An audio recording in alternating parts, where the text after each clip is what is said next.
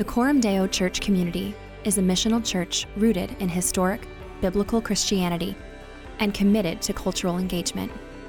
We hope the message you're about to hear spurs you to deeper reflection on the gospel of Jesus Christ. Thanks for listening.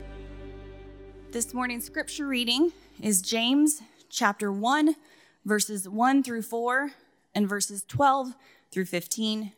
It's found on page 1019 in the Bibles underneath your seats. James, a servant of God and of the Lord Jesus Christ, to the 12 tribes in the dispersion, greetings. Count it all joy, my brothers when you meet trials of various kinds, for you know that the testing of your faith produces steadfastness. And let steadfastness have its full effect, that you may be perfect and complete, lacking in nothing. Verse 12 Blessed is the man who remains steadfast under trial. For when he has stood the test, he will receive the crown of life, which God has promised to those who love him. Let no one say when he is tempted, I am being tempted by God.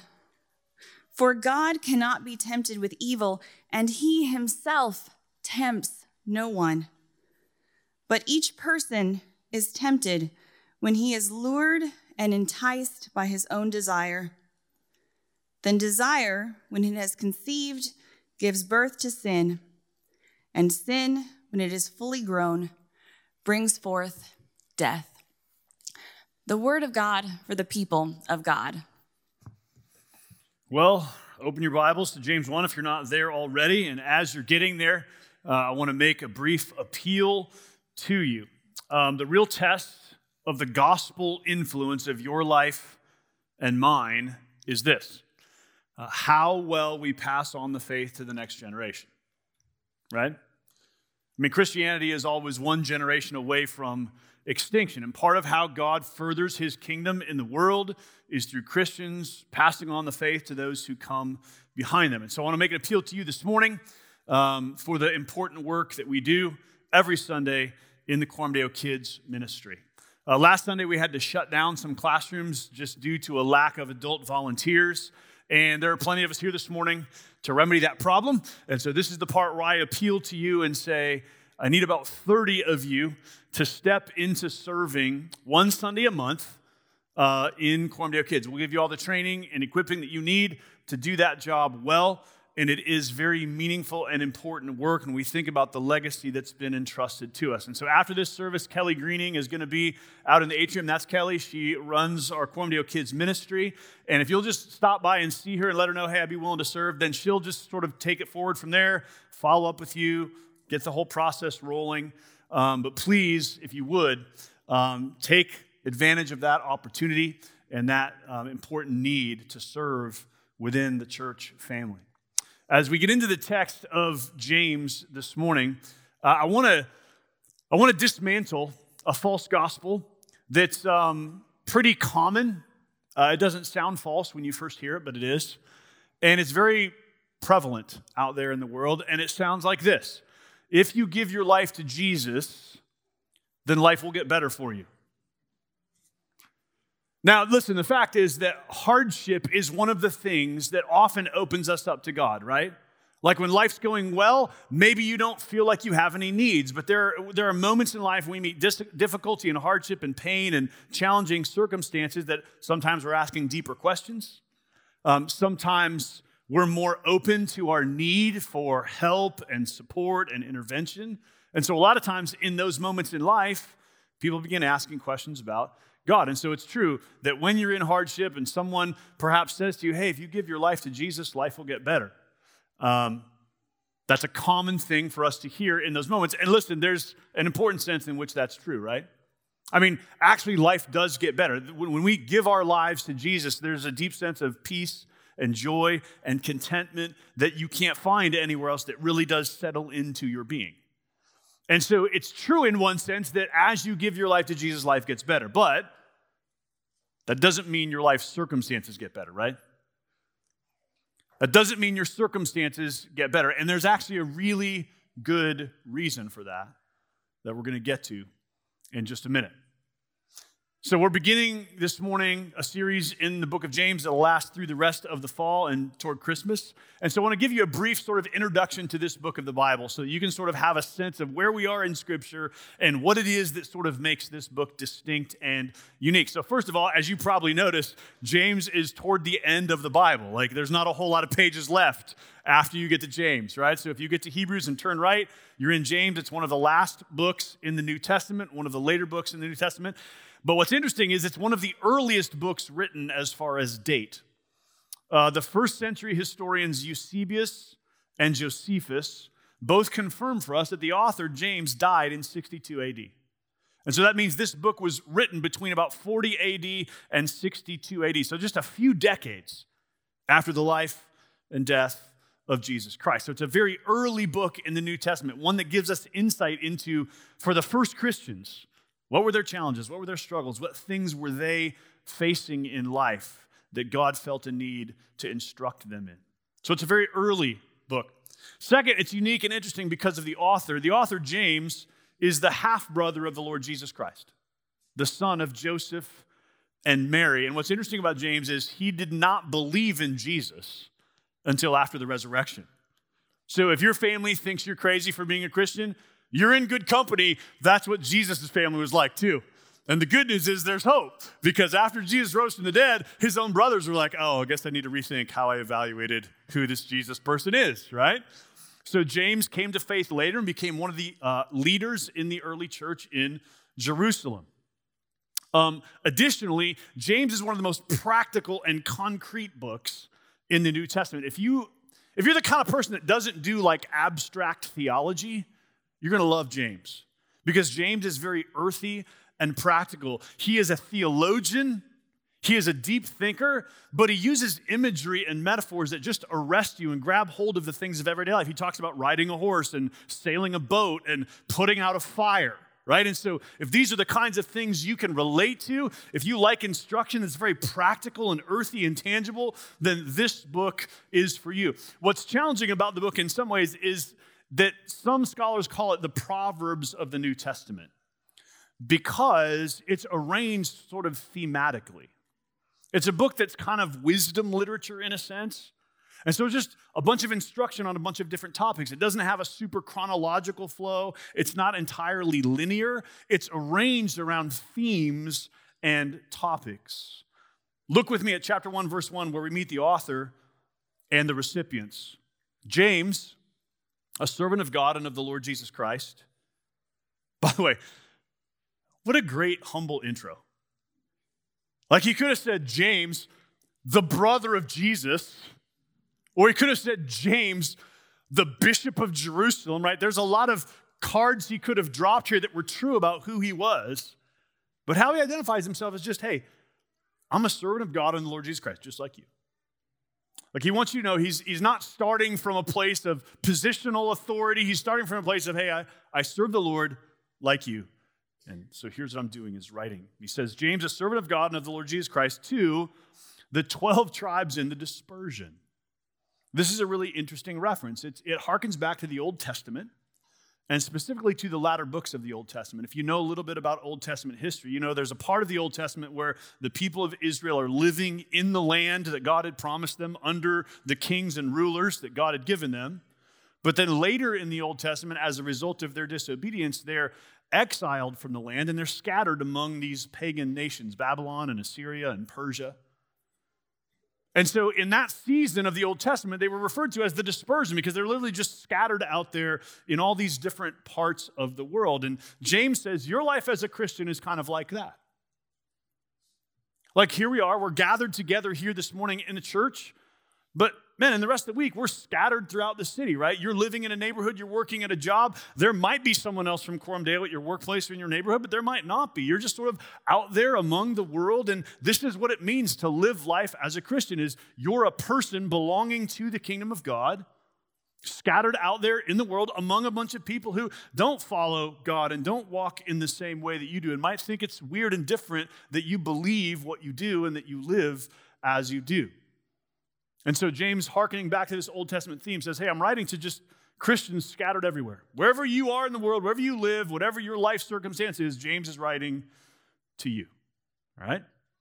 Now, his approach is thematic, which is why this morning we're dealing with verses 1 through 4 and verses 12 through 15, because as you're going to see, they treat very similar themes. And as we go forward, you're going to notice that we're occasionally going to sort of grab texts like that and cluster them together because they deal with the same theme. And this morning's theme is the theme of trials and temptation.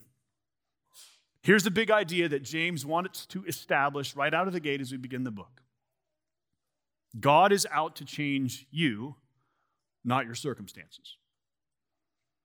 God is out to change you, not your circumstances. If you're going to understand the Christian faith, if you're going to understand why God does what God does, if you're going to understand the Bible, if you're going to understand what God is up to in the life of his people, you've got to grasp this that God is out to change you, not your circumstances. Let's dive right into the text. James 1, verse 2. Count it all joy, my brothers when you meet trials of various kinds. What a starting point, right? There's no slow roll into the topic. It's like, hey, let me warm you up a little bit by just talking about some regular life stuff. We're not talking about the weather. We're not talking about football. He says, hey, James, to y'all, count it all joy when you encounter various trials. Right? We're starting out talking about the, the hardest stuff in life. Count it all joy, my brothers, when you meet trials of various kinds. How many of you guys are already doing awesome at this, and so you don't really need any more of the sermon? Right, me too. That's why this is in the Bible, right? Notice the language count it all joy. In other words, this probably isn't your default setting. It's probably not the default reality in your life that anytime you encounter trial or hardship or difficulty, that you're just like, man, joy. There's a spiritual discipline involved here of of choosing, of deciding to, to look through a different lens at what is happening in life. So, why would we, why should we count it all joy when we encounter various trials? Well, notice verse 3 For you know that the testing of your faith produces steadfastness. And let steadfastness have its full effect that you may be perfect and complete, lacking in nothing. So, the reason you should count it all joy when you encounter trials of various kinds is because God is doing something in you. God is out to change you, not your circumstances. Last week, my wife and I dropped our son Lewis off at Hillsdale College in Michigan. It's an inflection point in a young person's life, right? That sort of transition into that season of independence. And it reminded me that weekend, as we were making that shift in our family life, that reminded me of a, another moment in our relationship five years ago when Lewis turned 13.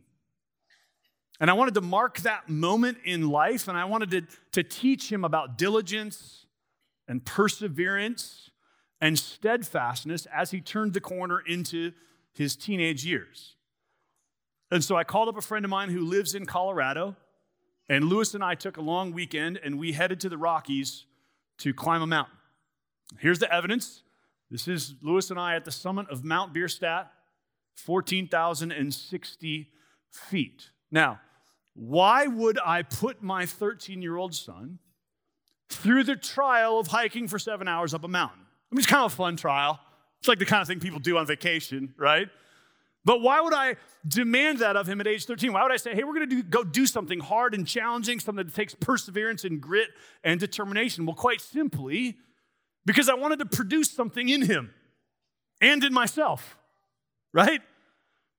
I wanted to produce endurance and determination and steadiness. And the test, the challenge of hiking a mountain helps to produce those things.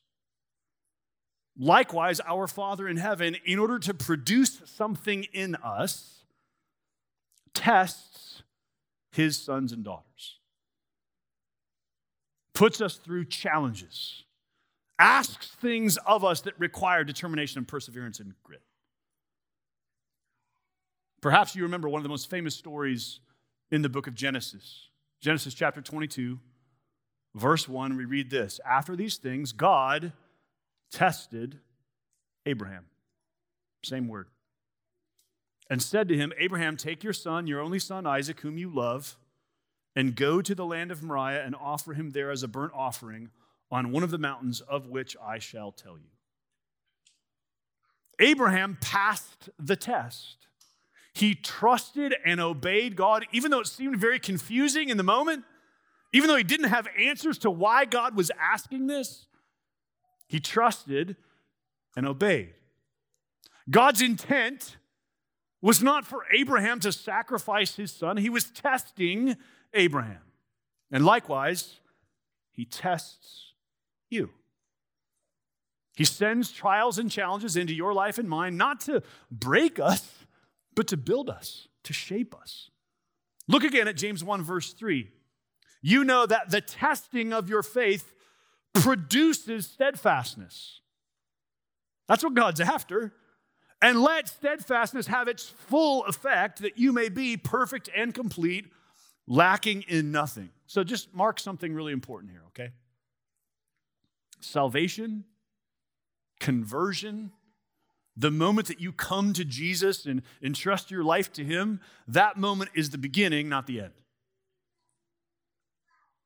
We live in a world of American Christianity where people think that's the end, where what we talk about is getting saved, quote unquote. You know what getting saved is? It's the beginning of something. Listen to Kurt Richardson writing on this passage in the New American Commentary. He says, Perseverance though essential to faith, is not infused immediately in a moment of conversion. Only through great ardor and sustained service, in spite of opposition, does perseverance come. See, God is out to build something in you, and it doesn't come in the moment of conversion. It comes after that moment as you continue to persevere and be faithful and grow in trust and faith and obedience through seasons of life that seem challenging and difficult, through circumstances you didn't expect. See, James wants you and I to have a paradigm shift. As we face trials, instead of worrying or complaining, he wants us to, to make a decision to think about them and view them differently, to count it all joy, to make a calculation that leads to a different disposition, where we embrace the reality hey, God is perfecting me, God is completing me. God is making me more steadfast. He's doing something in me. Now listen, you don't always you can't always tell this to yourself, which is why you need people around you to tell it to you, right?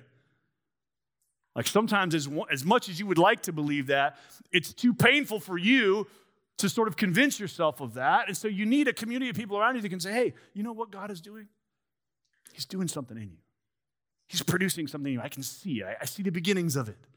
I know this is hard, but here's what I see God up to in this situation. So I wonder if we could do that for one another. Right? Someone in your gospel community, someone in your circle of friends is going through a trial. And our tendency in those moments is to focus on the circumstance, right? to want to give practical advice. Here's what I would do if I were you. But I want us to remind each other hey, God is out to change you. God is out to change you. God's doing something in his people in the midst of trials of various kinds. One of the great tests and trials that I've been walking through recently is the fact that in the past five years, our family has moved four times. Now, thankfully, that season is mostly behind us, but that domino chain was set in motion because I made a bad decision to sell the family home that had been in our family for 40 years. And it seemed like a good decision at the time, and we prayed about it and felt like it was the right thing to do, but it was a mistake. And as the leader of the family, there was a time in the midst of all that when I was feeling the financial turmoil, the relational turmoil, the upheaval to our family life, and my attention was just all on the circumstances. I was just trying to figure out how can I just get us in different circumstances. And my daughter Sophie said to me one day, Dad, I've seen you cry more in the past year than ever in the rest of my life. And that seems significant and important. Maybe that's as important as what house we're living in. What a gift that conversation was to me. Because what she was saying is, Dad, I see God doing something in you. God, it's not about the circumstances. God is up to something in you. Friends, God is out to change you, not your circumstances. And when you see this, it begins to change how you respond and relate to the trials and difficulties of life. So there's a reason James starts here. There's a reason as he begins this book that's going to last us until Christmas. It's five chapters long. He wants to say, The first thing I have to say to you is count it all joy when you encounter trials of various kinds, because he wants you to understand here's the kind of God we serve. We serve a God that is out to change you and me. We serve a God that is after a certain kind of people. And his goal is not just to get you saved, his goal is to make you into someone who is fit to inhabit his eternal kingdom. And that happens over time.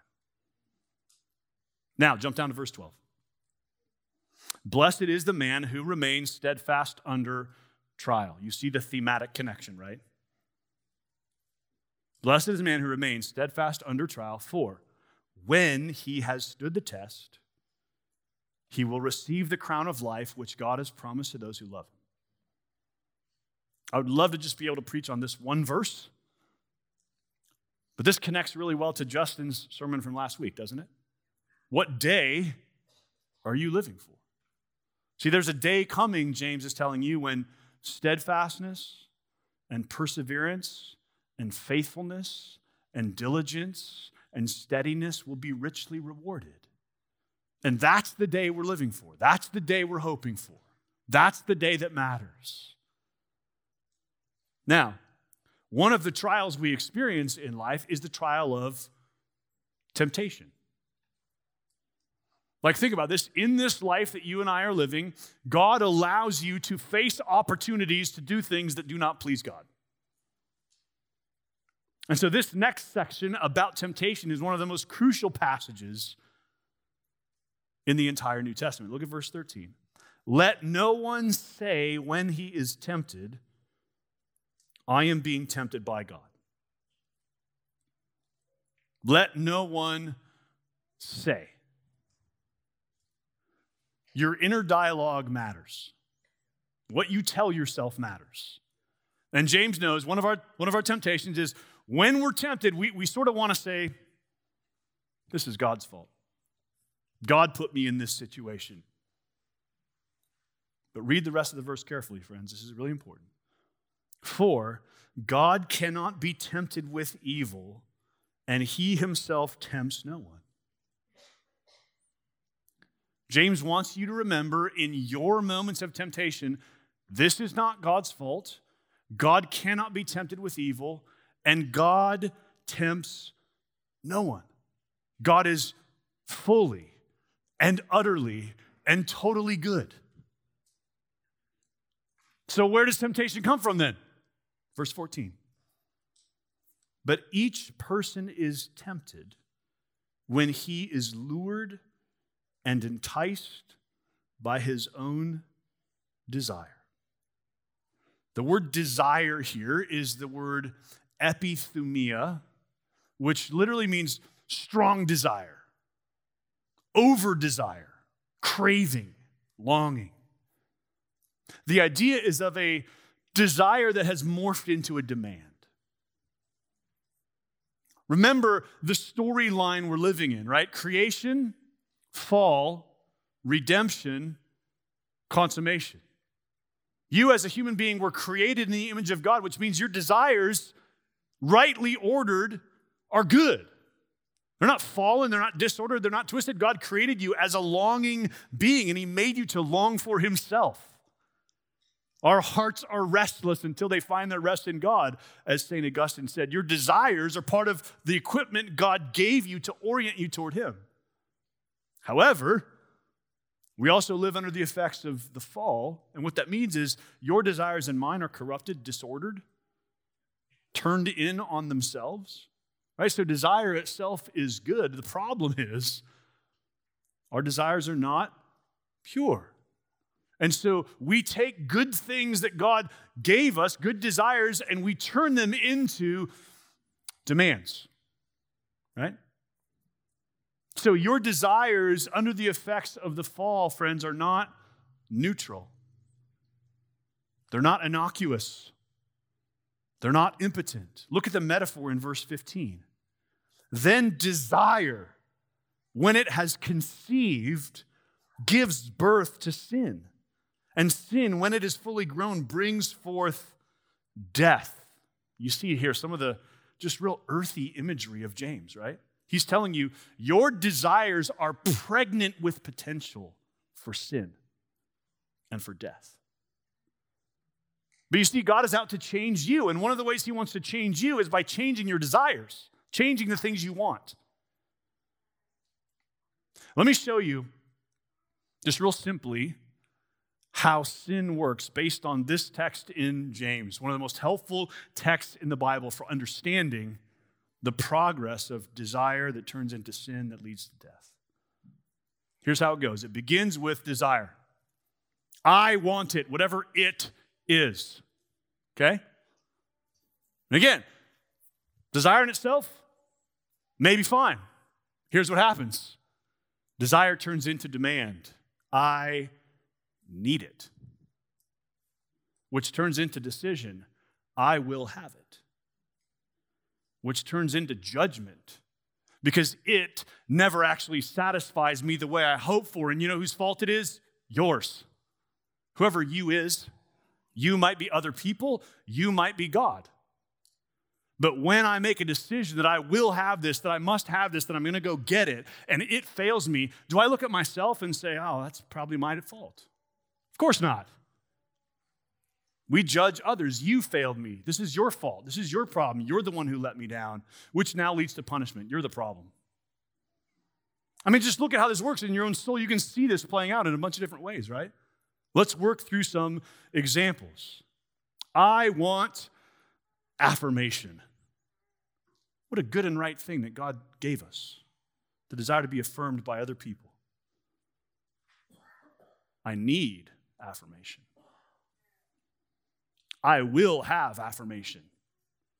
I will have your affirmation. You will affirm me. Oh, you didn't affirm me in the way I wanted you to. So you're a bad person. You have failed me. Now you're the problem, and I need to remove you from my life. I want respect. What a noble thing for human beings to respect one another, give honor to one another. I need respect. I will have respect. I will be respected by you.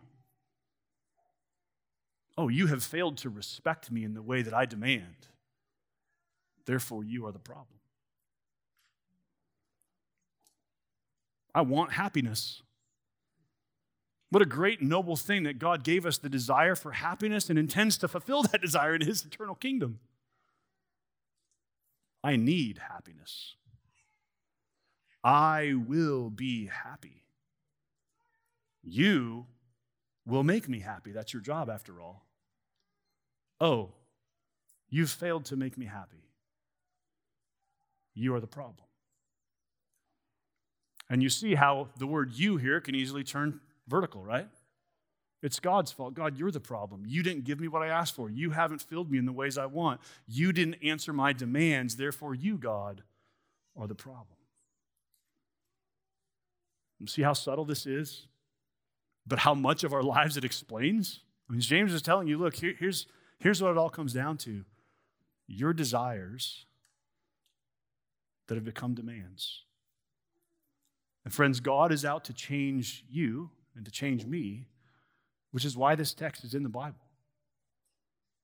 This word is His grace to you and me right now.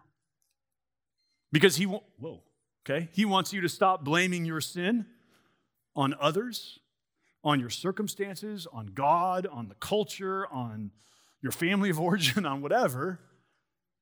And just to say, hey, do you know what the core problem is? Your desires. I mean, aren't you tired of a world where everybody's blaming everybody else all the time for everything? This is why Christianity is one of the most freeing religions and one of the most refreshing worldviews in the world, because while everybody else is pointing fingers at everyone else and telling everybody that they are the problem, we get the freedom of saying, actually, it starts with me. The problem starts here with my desires, with my heart. What a sane world it would be if every one of us was looking first to ourselves. What do I desire? And how are my desires the root of the sin and dysfunction in my life? What is it I most want? And listen, verse 15 of James 1 is preaching the gospel to you if you have eyes to see it. Notice what it says. Then desire, when it has conceived, gives birth to sin, and sin, when it is fully grown, brings forth death. And the good news of the gospel is, friends, that the Lord Jesus Christ came into the world to deal with the problem of sin and death. And he did so by dying on the cross in our place and conquering death once and for all, thereby conquering the effect of sin and overcoming both the penalty and power of sin in our lives, setting us free from sin. And then rising from the dead, returning to heaven, and sending his Holy Spirit so that we can actually experience the kind of change that goes deep down into the core of our being and changes us from the inside out. The gospel is the good news that your desires can, in fact, be changed. That that's what Jesus came to do by conquering death, by setting us free from sin. He also gives the power to transform our desires. And that's the good news of grace that the Holy Spirit has been given so that our desires could be changed, so that we could become a different kind of people, so that this progression of desire becoming demand, turning into sin, and leading to death can be changed, so that we could return to right and good desires. Notice what the verse says, verse 12 Blessed is the man who remains steadfast under trial. For when he has stood the test, he will receive the crown of life, which God has promised to those who what? Who love him. What joy. That's the kind of people God wants to make us people who love him more than we love all the other stuff in life that becomes desire that leads to sin, that leads to death. God is out to change you not your circumstances. Now, look, the good news is sometimes God changes your circumstances, right? Like He's a good father. Sometimes He does give you what you want in life, but a lot of times He doesn't. And I have found in the years of serving as a pastor, one of the hardest things for Christians to deal with is I want this from God. He hasn't given it to me. I feel conflicted. I feel confused. I don't know how to make sense of that. Friends, James is telling you how to make sense of that. What he's saying is here's what you need to remember God is ultimately out to change you. He's out to shape a people who are a different kind of people, who live for different things, who love different things, who are transformed and changed, who are beautiful human beings because their corrupted desires are being transformed into holy and good and noble ones.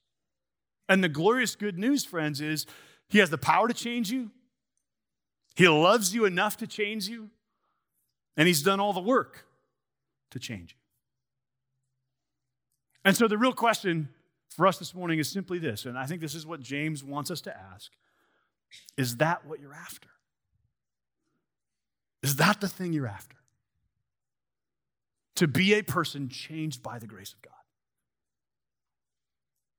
I don't know what brought you here this morning. Here's what I know there's lots of reasons people come to church. There are a lot of social reasons we come here. There are a lot of relational reasons we come here. There are a lot of life related reasons we might come here. So I don't know what it is that you're here seeking this morning, but here's what God is saying to you from His Word. The reason God brought you here is because He wants to change you, because He wants to transform you, because He's up to something in your life, turning you into a certain kind of person. And so, what that means is if you're not interested in being changed, you're in the wrong place. Like, that's the business God is in. He's in the business of changing people. So I just want to invite you to embrace this journey, to embrace this truth that God is out to change you. So I wonder if you could just, as we sort of get ready to pray, if you could just forget that there's anyone else in the room right now. There's a lot of other people in the room. But I want you to realize that God has something He wants to do in you as an individual human being. God wants to change you. And He wants you to welcome that work this morning. He wants you to open yourself up to Him and to His grace. He wants you as an individual person made in His image to say, God, go ahead and do whatever you want to do in me. Refine me, change me, sanctify me, grow me, change my desires, give me deeper love, change who I am, change my story, rewrite the places and the parts that are broken and that need to be reauthored and retold. He needs to do that in you. He wants to do it in you. And so the question is just will you encounter him in that way this morning? Will you open yourself up as an individual human being to the grace of God? Forget about what God is doing in anyone else in the room. I know there's also somebody down the row from you who really needs to hear this sermon. Right? But I want you to bring your own self before God and just say, God, would you do work in me? Would you change me? Would you work out your purposes in me? And if you're not ready to do that, I at least want you to be honest about that with Him because He knows that too. Let's pray together.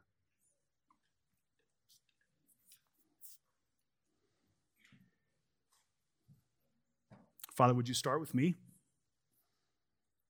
I confess how much I fail to count it joy when I meet trials, how slow I am to believe that you want to do work in me and that that's more important to you than changing my circumstances.